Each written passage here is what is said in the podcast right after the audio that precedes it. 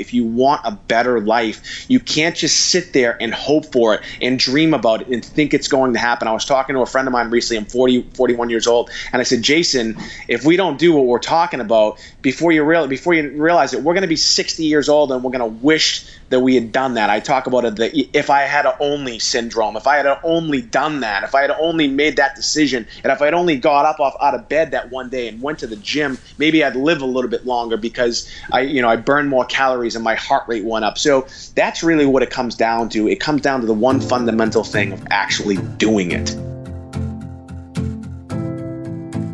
Talk. Just talk. Because that's what we do here, friends. Malcolm Out Loud Talk. Welcome to the show.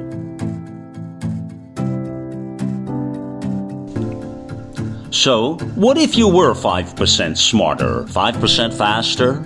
What if you made 5% more sales? What if you were 5% healthier? I know I could use that. What if you saved 5% more?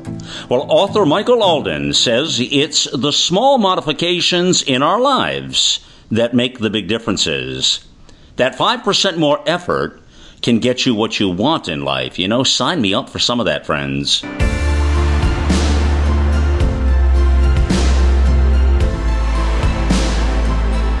Well, no man ever achieved worthwhile success who did not, at one time or another, find himself with at least one foot hanging well over the brink of failure. Now, I always talk about the brink of greatness to you all. You know that, that's my beat. But the brink of failure, well, that's something Napoleon Hill says. Uh, we're going to talk about being on the brink today with Michael Alden. He's the author and CEO of Blue Vase Marketing. They're an Inc. 5000 company three years in a row. And also, he's the author of the bestseller, Ask More, Get More. And I read that book some time ago. In fact, I had uh, Mike on the show, uh, well, it's been a couple of years, I think, or maybe more. Uh, he's got another book just coming out now, 5% More. It's a publisher uh, by John Wiley and Sons. We all know John Wiley and Sons does some great work. This is a must read by Amazon, I- am hearing, and I'll tell you what, I've already read the book because I got a, a pre copy of it, and uh, it's very good. In fact, it is really well written. So, congratulations on that, Mike.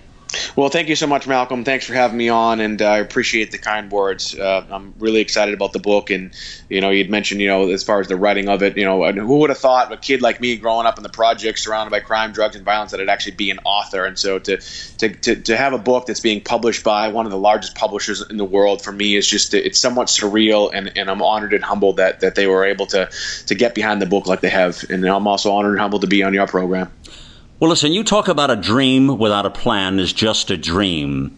What percentage of people actually have their plans written down? Do you have any idea? Has anyone ever looked at that to see you know, who really has a plan? Who writes it down anymore? Do you know? You know, I don't know the, the, the numbers out there. I don't know that there's really any any research that's you know that gives the exact numbers of how many people write them out. But I do talk about dreaming, and I tell people, look, dreaming is for sleeping. And it sounds it's funny. I, I spoke to, to a high school and uh, and you know, all these kids, these at risk kids, and I said that to them. I said, look, I want you to stop dreaming. And like the teachers, their eyes lit up, like, what is this guy saying to them? And I said, look, you can have big plans, you can have big goals, but a dream is not a reality. Let's think about the reality that you're in. If you really want to be, you know, everyone always says the president of the United States. If you really want to do that, well, let's take a look at what that looks like and what you really need to do in order to get there. And let's put that plan in place and work towards that. So, you want to dream, do that in your sleep. But if you want to grow and be successful in your both personal and your professional life, then let's actually put down what I like to call 5% micro goals on a daily basis and grow from there. You know, that uh, I think that's got to be the name of your next book, brother, is Stop Dreaming.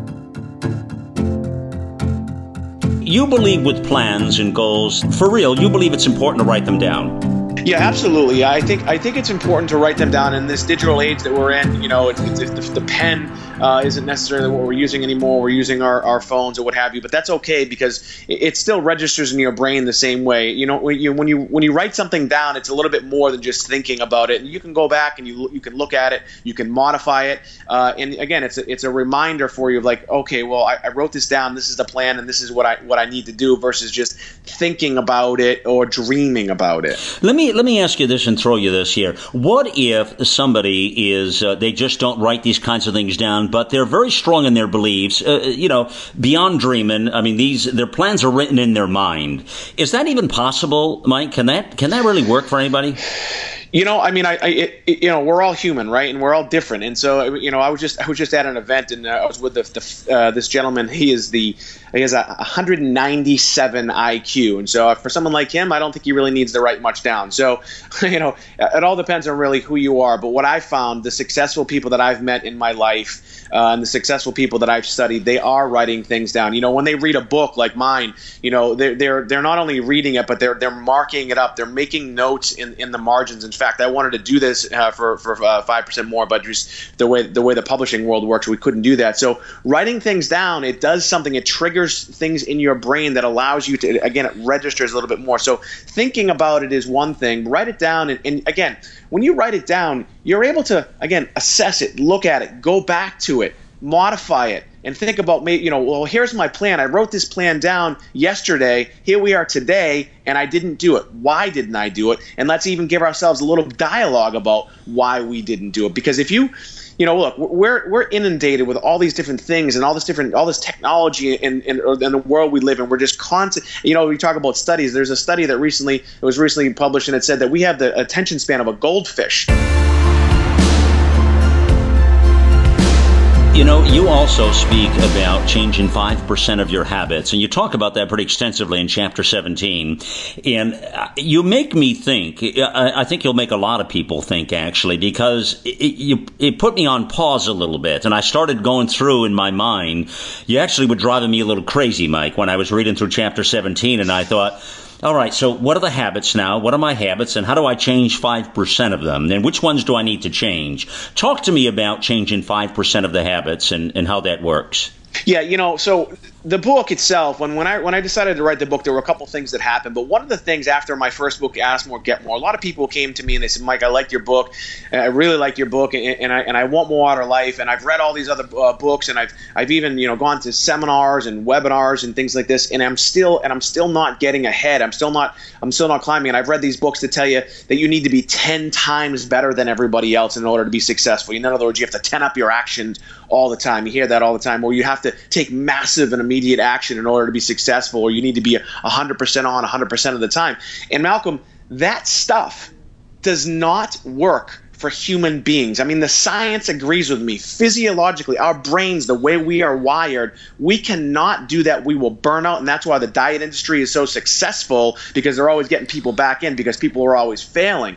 So, but what we can do and how we can develop habits. Now, there's all different research out there. It says anywhere between 21 days and 90 days as far as well, how, how a habit becomes a non-volitional thing. So you wake up in the morning and it's no longer even a habit, it's just something that you do.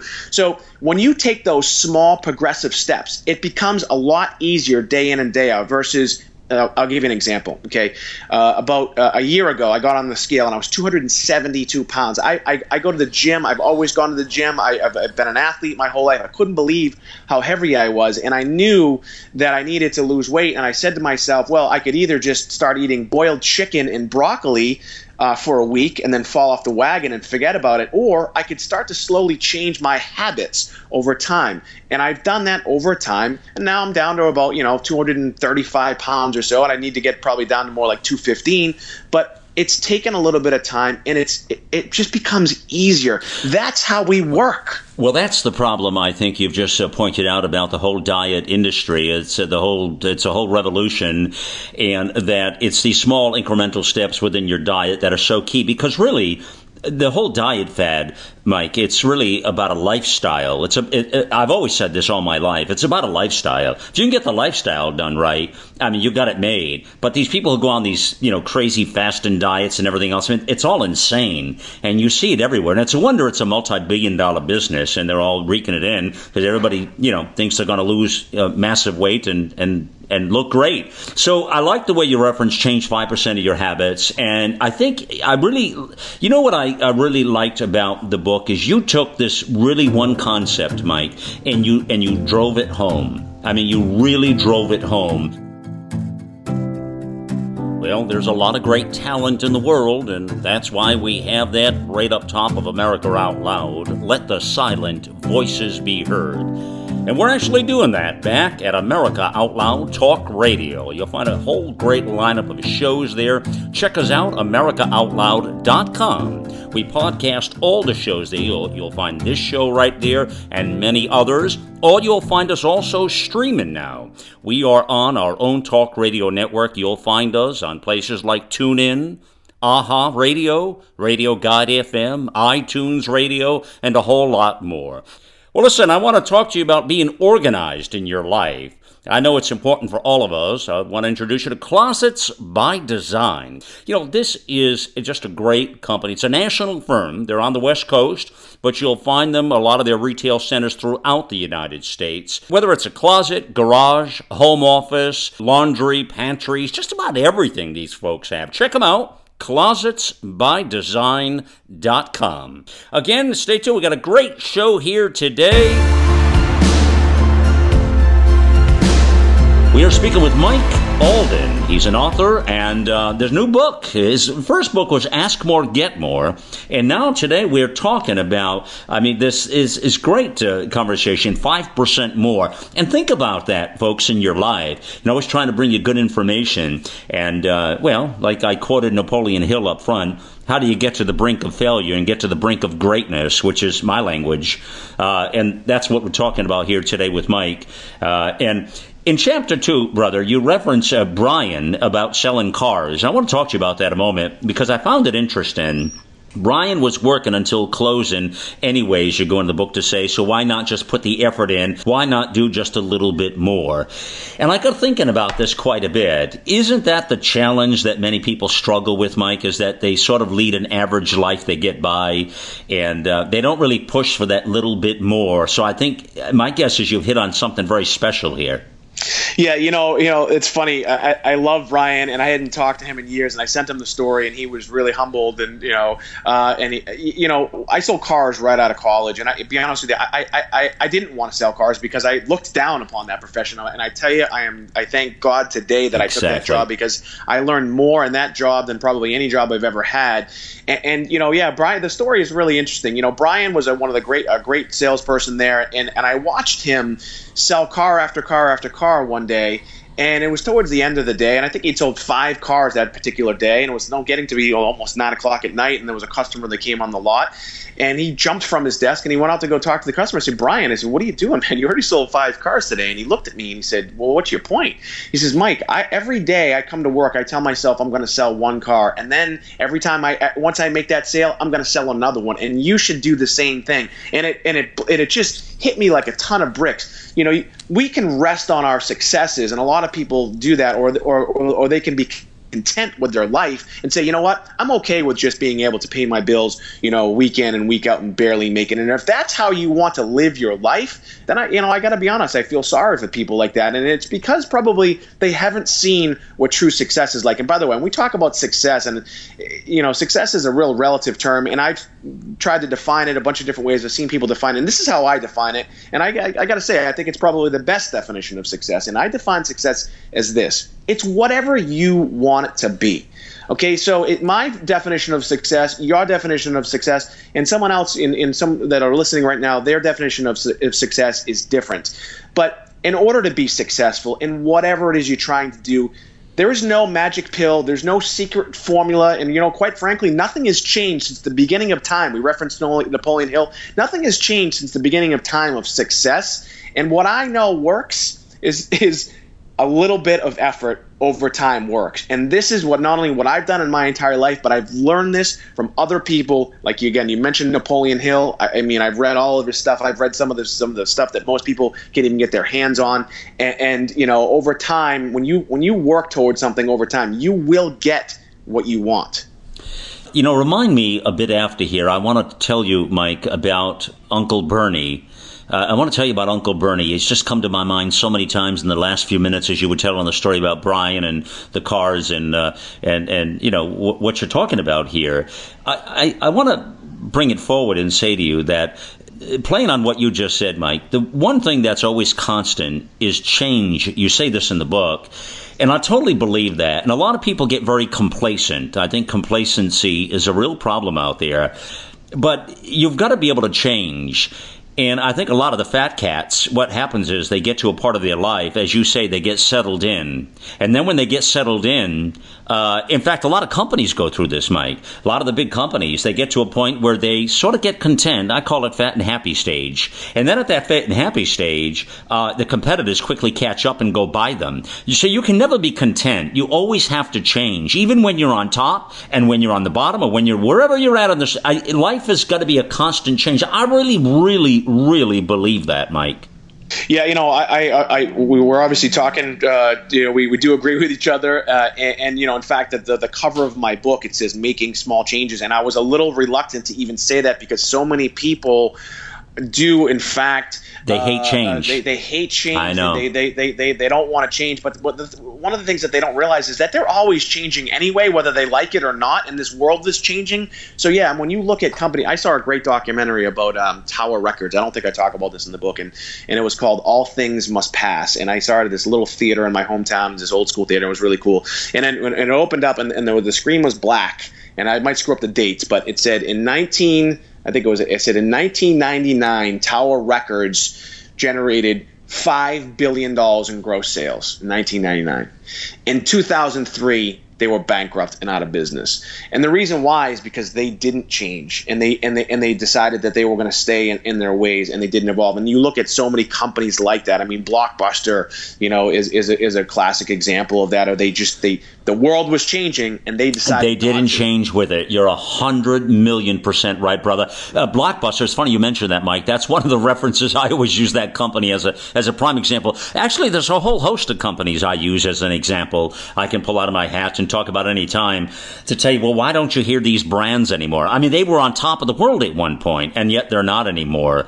You know, you referenced the Olympics in your book, which uh, we just, you know, celebrated the uh, Olympics in Rio, Rio de Janeiro, and uh, you know, the Olympics are a perfect example of what you're talking about. And of course, you reference Michael Phelps, who I, certainly am a, a, fan of, and and uh, Usain Bolt. Uh, wow, what an Olympics he had! Let's stop a minute and talk about that. You referenced that pretty pretty good in chapter six, but you know the Olympics are a, a really good example of uh, how does somebody become a Michael Phelps or a Usain Bolt versus all the Olympians who play the games but never really get gold status at all. What's what's the difference for those folks, Mike? Well, you know, there's always going to be the genetic phenomenons like Michael Phelps. I mean, again, if you look at his body structure, I mean, he's just he was just made to swim. I mean, that's just what God created. So you're always going to have the genetic phenomenons. You're always going to have the outliers. But when you look at and see, I talk a lot about in the book about the different levels that you're playing at, the different levels that you're trying to climb. And people say, well, you know, Michael Phelps or Usain Bolt, you know, man, they work so much harder than everybody else. That's why they're they're faster. That's why that they win win the gold medals. But when you actually look at the levels that they're playing at, in other in other words, the other people that they're competing against, and you look at their regimen and how they're training and what they're doing. And then you look at the guys that actually make it to the podium, like Michael Phelps and Usain Bolt there really isn't a huge difference between the amount of work that they're doing and the amount of work that the others are doing. It's a small fraction, a small percentage. In fact, I talk about in the book of a six-time uh, Ironman cha- Hawaiian, uh, six-time Hawaiian Ironman champion, and, and I and I, I, actually had to change my book because I read it in the book Good to Great. My book had already been done, and, and one interesting thing that this gentleman did was his name is Jim Collins. He uh, there's one section it's titled "Rinse." The cottage cheese. And then one of the things that he did when you look at his regimen against all these other guys, he rinsed his cottage cheese before he ate it because he believed that that little bit of fat that could have been on the cottage cheese is no longer on the cottage cheese, and that gave him that little edge. Life is all about that. Those little edges. We're all trying to get that edge, and that's exactly what happened. Now you look at the spread too between winning and losing. It's it's it's fractions of a second. It's it's sometimes it's fraction of a percentage. If a, if an Olympian could get a five percent bump in their speed, that's the difference between good to great. Yeah, you're you're so right, and you know I, I think one of the things I'll take away from this talk is to rinse the cottage cheese in the future. Maybe that'll help, huh?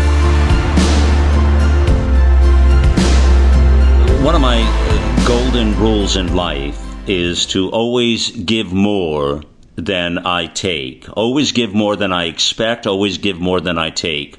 You talk about this. It's a big one for me. This one is, uh, and I just uh, it's a principle of mine, Mike. There, I look at the world as you know. I don't know. There are givers and takers, and there are a lot of takers out there, uh, and you can see them a mile away. And I like the way you talk about this. Always give more than expected, but always give more than you even take.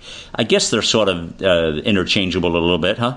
I've learned this from other successful people, and, and that's just successful people. That's what they do. You know what? When you, you know, I help people not because I have to, but because I want to. And when you help someone with without with with zero expectations of anything in return, not only does it feel good, but things do actually come back to you. You know, people talk about karma or whether or not that's a real thing. It's a real thing. So, you know, I love to help people. I love to give things and not necessarily talking about dollars and cents, but I love just giving even that little extra effort. And you do that without expectation of, of maybe even additional compensation. I talk a little bit about that as far as maybe you're you know you're working at a job, you know, and and, and you know your boss says you, hey, um, could you do this for me? And you say to yourself, well, my uh, my job description isn't that. I'm not gonna I'm not gonna do that. So you could that's one route you could go, or you could say, all right, you know what, I will do that, and don't expect additional compensation. If you live your life like that, that additional compensation that we all eventually do need to pay our bills will come to you. It's just it's it's it's almost like a natural law. I mean, we talk about Napoleon Hill and the law of success. It's it's it is like a law. It comes back to you, but you have to do it with all sincerity. Sure, I spent a lot of sleepless nights on what we were going to call this show. You know, a lot of fancy names like any big time talk radio show. You want to have a great name. So I looked at a lot of them, and I come up with a great name for you. We're going to call it Talk. Just Talk. Welcome to Malcolm Out Loud Talk. Thanks for listening. You know, I know a lot of people who have real problems and challenges with time management. How do you get better at time management? Yeah, you know, you always hear the, the, the activity versus accomplishment thing, and that's one of the questions I like to ask people too. How do you become more efficient? And, you know, in this day and age that we live in, there are so many things that we can use to our advantage, like our devices that help us with time management. One of the things I talk about though is, is when we, you know, people, a lot of people say, well, when you talk about 5%, you know, how do I apply it? Give me a very, very specific thing on how to apply it. And the 5% more book is more of a 5% more mentality, a 5% more ideology. So as far as being more efficient or getting things done, you have to say to yourself, what activity am I doing? What am I trying to accomplish? And let's focus on the accomplishment versus the activity. So a lot of people are they're busy, busy, busy, busy, but they never get anything done. That's because they don't focus on really what the valuable final product is or what they what, what they're trying to accomplish. So what do you do? You step back, you look at what you're trying to accomplish, and you focus on that accomplishment and not necessarily the busy work. Let's get it done and let's focus on getting it done. Again, this is simple stuff. We talked about this earlier. I'm a simple guy. My first book was pretty simple. The five percent more. What I for me again, I'm not trying to pitch it, but for me, what I really love about it is because I am a simple guy, and I know that really, truly, anybody when they read this, they're gonna get it. And here's the other thing, though, Malcolm is you can buy my book. It can sit on your dining room table, your coffee table, or what have you. And the cover itself might even inspire you. But I learned this a couple years ago. I was in a I was in a, uh, a yoga class, and at the end of the yoga class, if you've ever gone to a yoga class, a lot of them they meditate at the end for about five minutes, which is kind of my favorite part. And the, the, the instructor said something that was so profound. She said, "Simple things work, but only if you do them." Simple things work, but only if you do them. My book, 5% More, is so simple, so easy that it really does apply to virtually every aspect of your life, but you have to do it. Well, as I said, you, you really took that that idea uh, and you drove it home. And I mentioned that up front because I really I like the way you stayed on task through the book, and you didn't, uh, which I really enjoyed because you didn't throw a lot of curveballs. You really drove the point home. I believe that these incremental changes you're speaking about, Mike, I think can make an extraordinary difference in one's life. Absolutely. Yeah, you know, and again, when, uh, even the title of the title of the book, we says, you know, we say making small changes to achieve extraordinary results. And one of the things too, and I didn't really actually touch too much of on this in the book, but it doesn't have to be extraordinary results. Remember, we talked about the definition definition of success.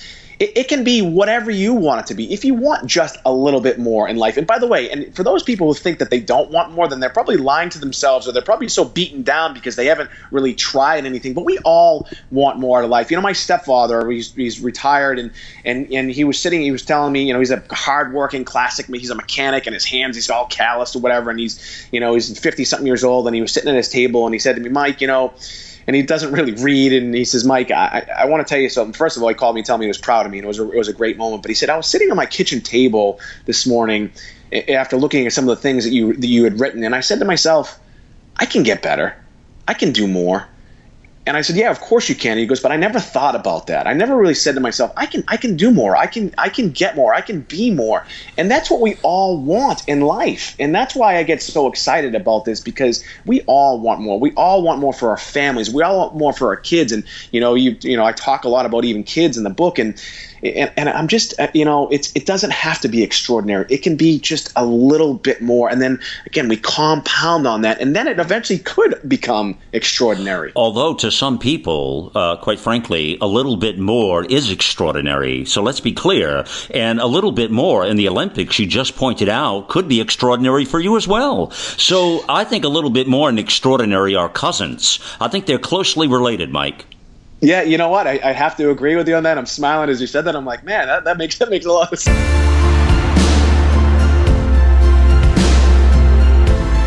I want to tell you about Uncle Bernie. When I was in my 20s, I had moved to the southeast from the northeast and so, you know, your weather change, things are nice. But in the meantime, in moving everything as a young man with a wife and young, young children, I lost everything in the process. So I was wow. down and out, totally had nothing. I lost my car was repossessed. Everything was taken from me. Okay. Period. So I really needed to make money. Well, you know, back to what you talked about with selling cars. My uncle Bernie sold check writers and he was a star salesman with selling. I mean, he made fabulous money, and this was way back yonder. and he he he just he lived a great life, and he sold lots of check writers. I didn't want to be a check writer seller. That didn't interest me really, Mike. But he said, you know, you need the money. Come on. Well, I went up there and I trained with him for a week in the Philadelphia area. I then went up to Boston to meet the big boss of the company at this check writer company, Steve. And Steve's no longer here today, but I'll tell you with Steve, uh, I remember Uncle Bernie introducing me to Steve, and and Steve, uh, you know, he, he was uh, he, he dealt with all these. Most of the salesmen were much much older. I was like a little nerdy kid. I mean, what did I have to to show for anything, right? I mean, come on. And so right. S- Steve looked down at me, you know, and you reference that in the book. Don't do that. You don't reference down at somebody. He kind of looked down at me. He didn't give me the time of day. And I remember Uncle Bernie being real proud and introducing me to Steve, and Steve just looked and kind of blew me off, and I said, "Oh, whatever, man. I had no idea.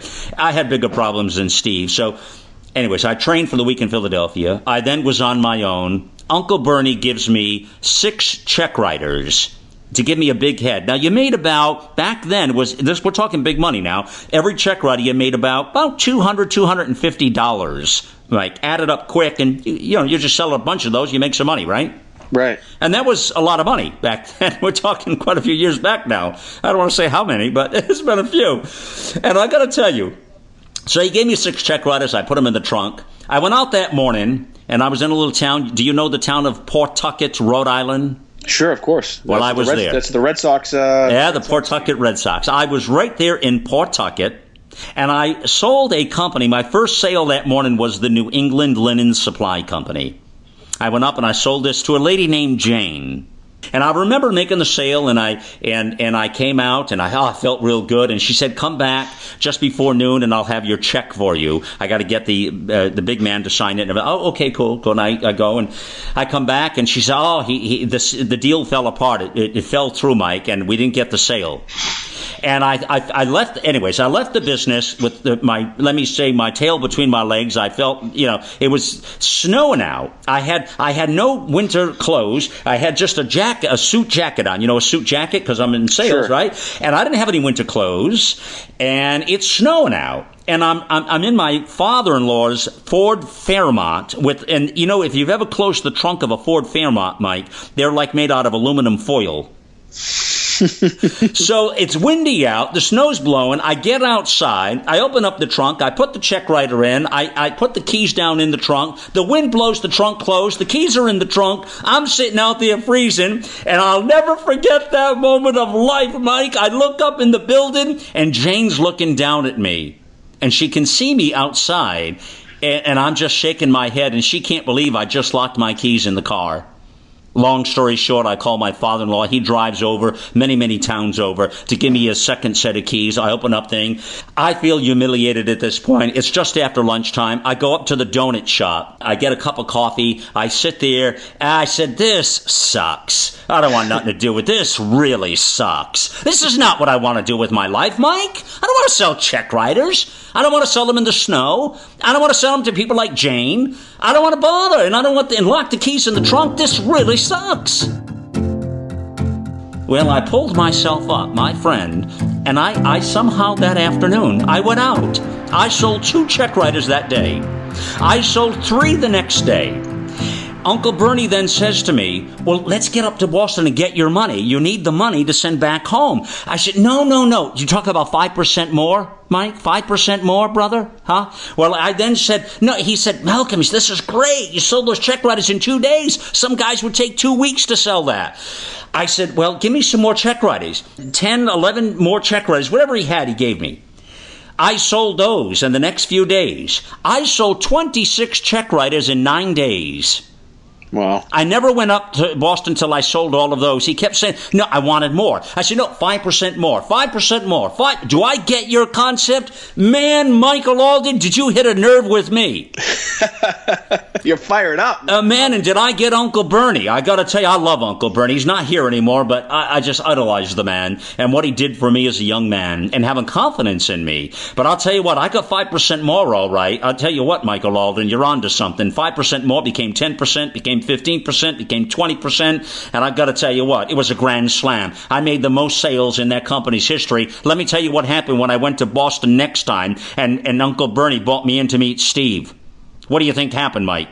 I think Steve probably bowed down to you. He kissed my ass. he came over and he was all over me like I was uh, filet mignon, my friend. He knew who Malcolm was at that moment, believe me. I Anyways, that's my Uncle Bernie story, huh? I love it. It's a great. It's a great story.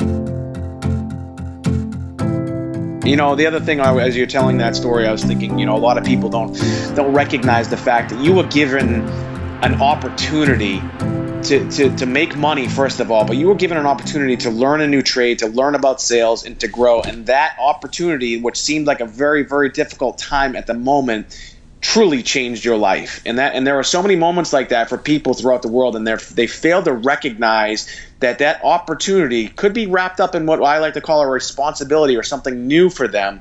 But what I like to do in my life, I always try to to learn something or try and get something out of whatever I'm doing, and not in a negative way, but I'm always trying to get a little bit better. And that Bernie story for you, and for as I'm listening to you, I got the got the chills because that's exactly what you did. And Well, I read your book. Successful people do. I read your book, brother, and I said Michael is going to flip over the Uncle Bernie story. I said I haven't told the story in years, a long, long, long time. I said I got to tell him the Uncle Bernie story. I knew you'd love it, buddy. I just knew it. In fact, I, you know what else I, I visualized? I said one day I'm going to be on a stage somewhere with Michael Alden, and he's going to be doing one of his books or something else, and he's going to have the radio guy there, and I'm going to tell my Uncle Bernie's story, and we're going to go back and forth, and that's something I said that probably will happen some far, somewhere down the road. I don't know where, I don't know when, I don't know how. Let's But do may- it.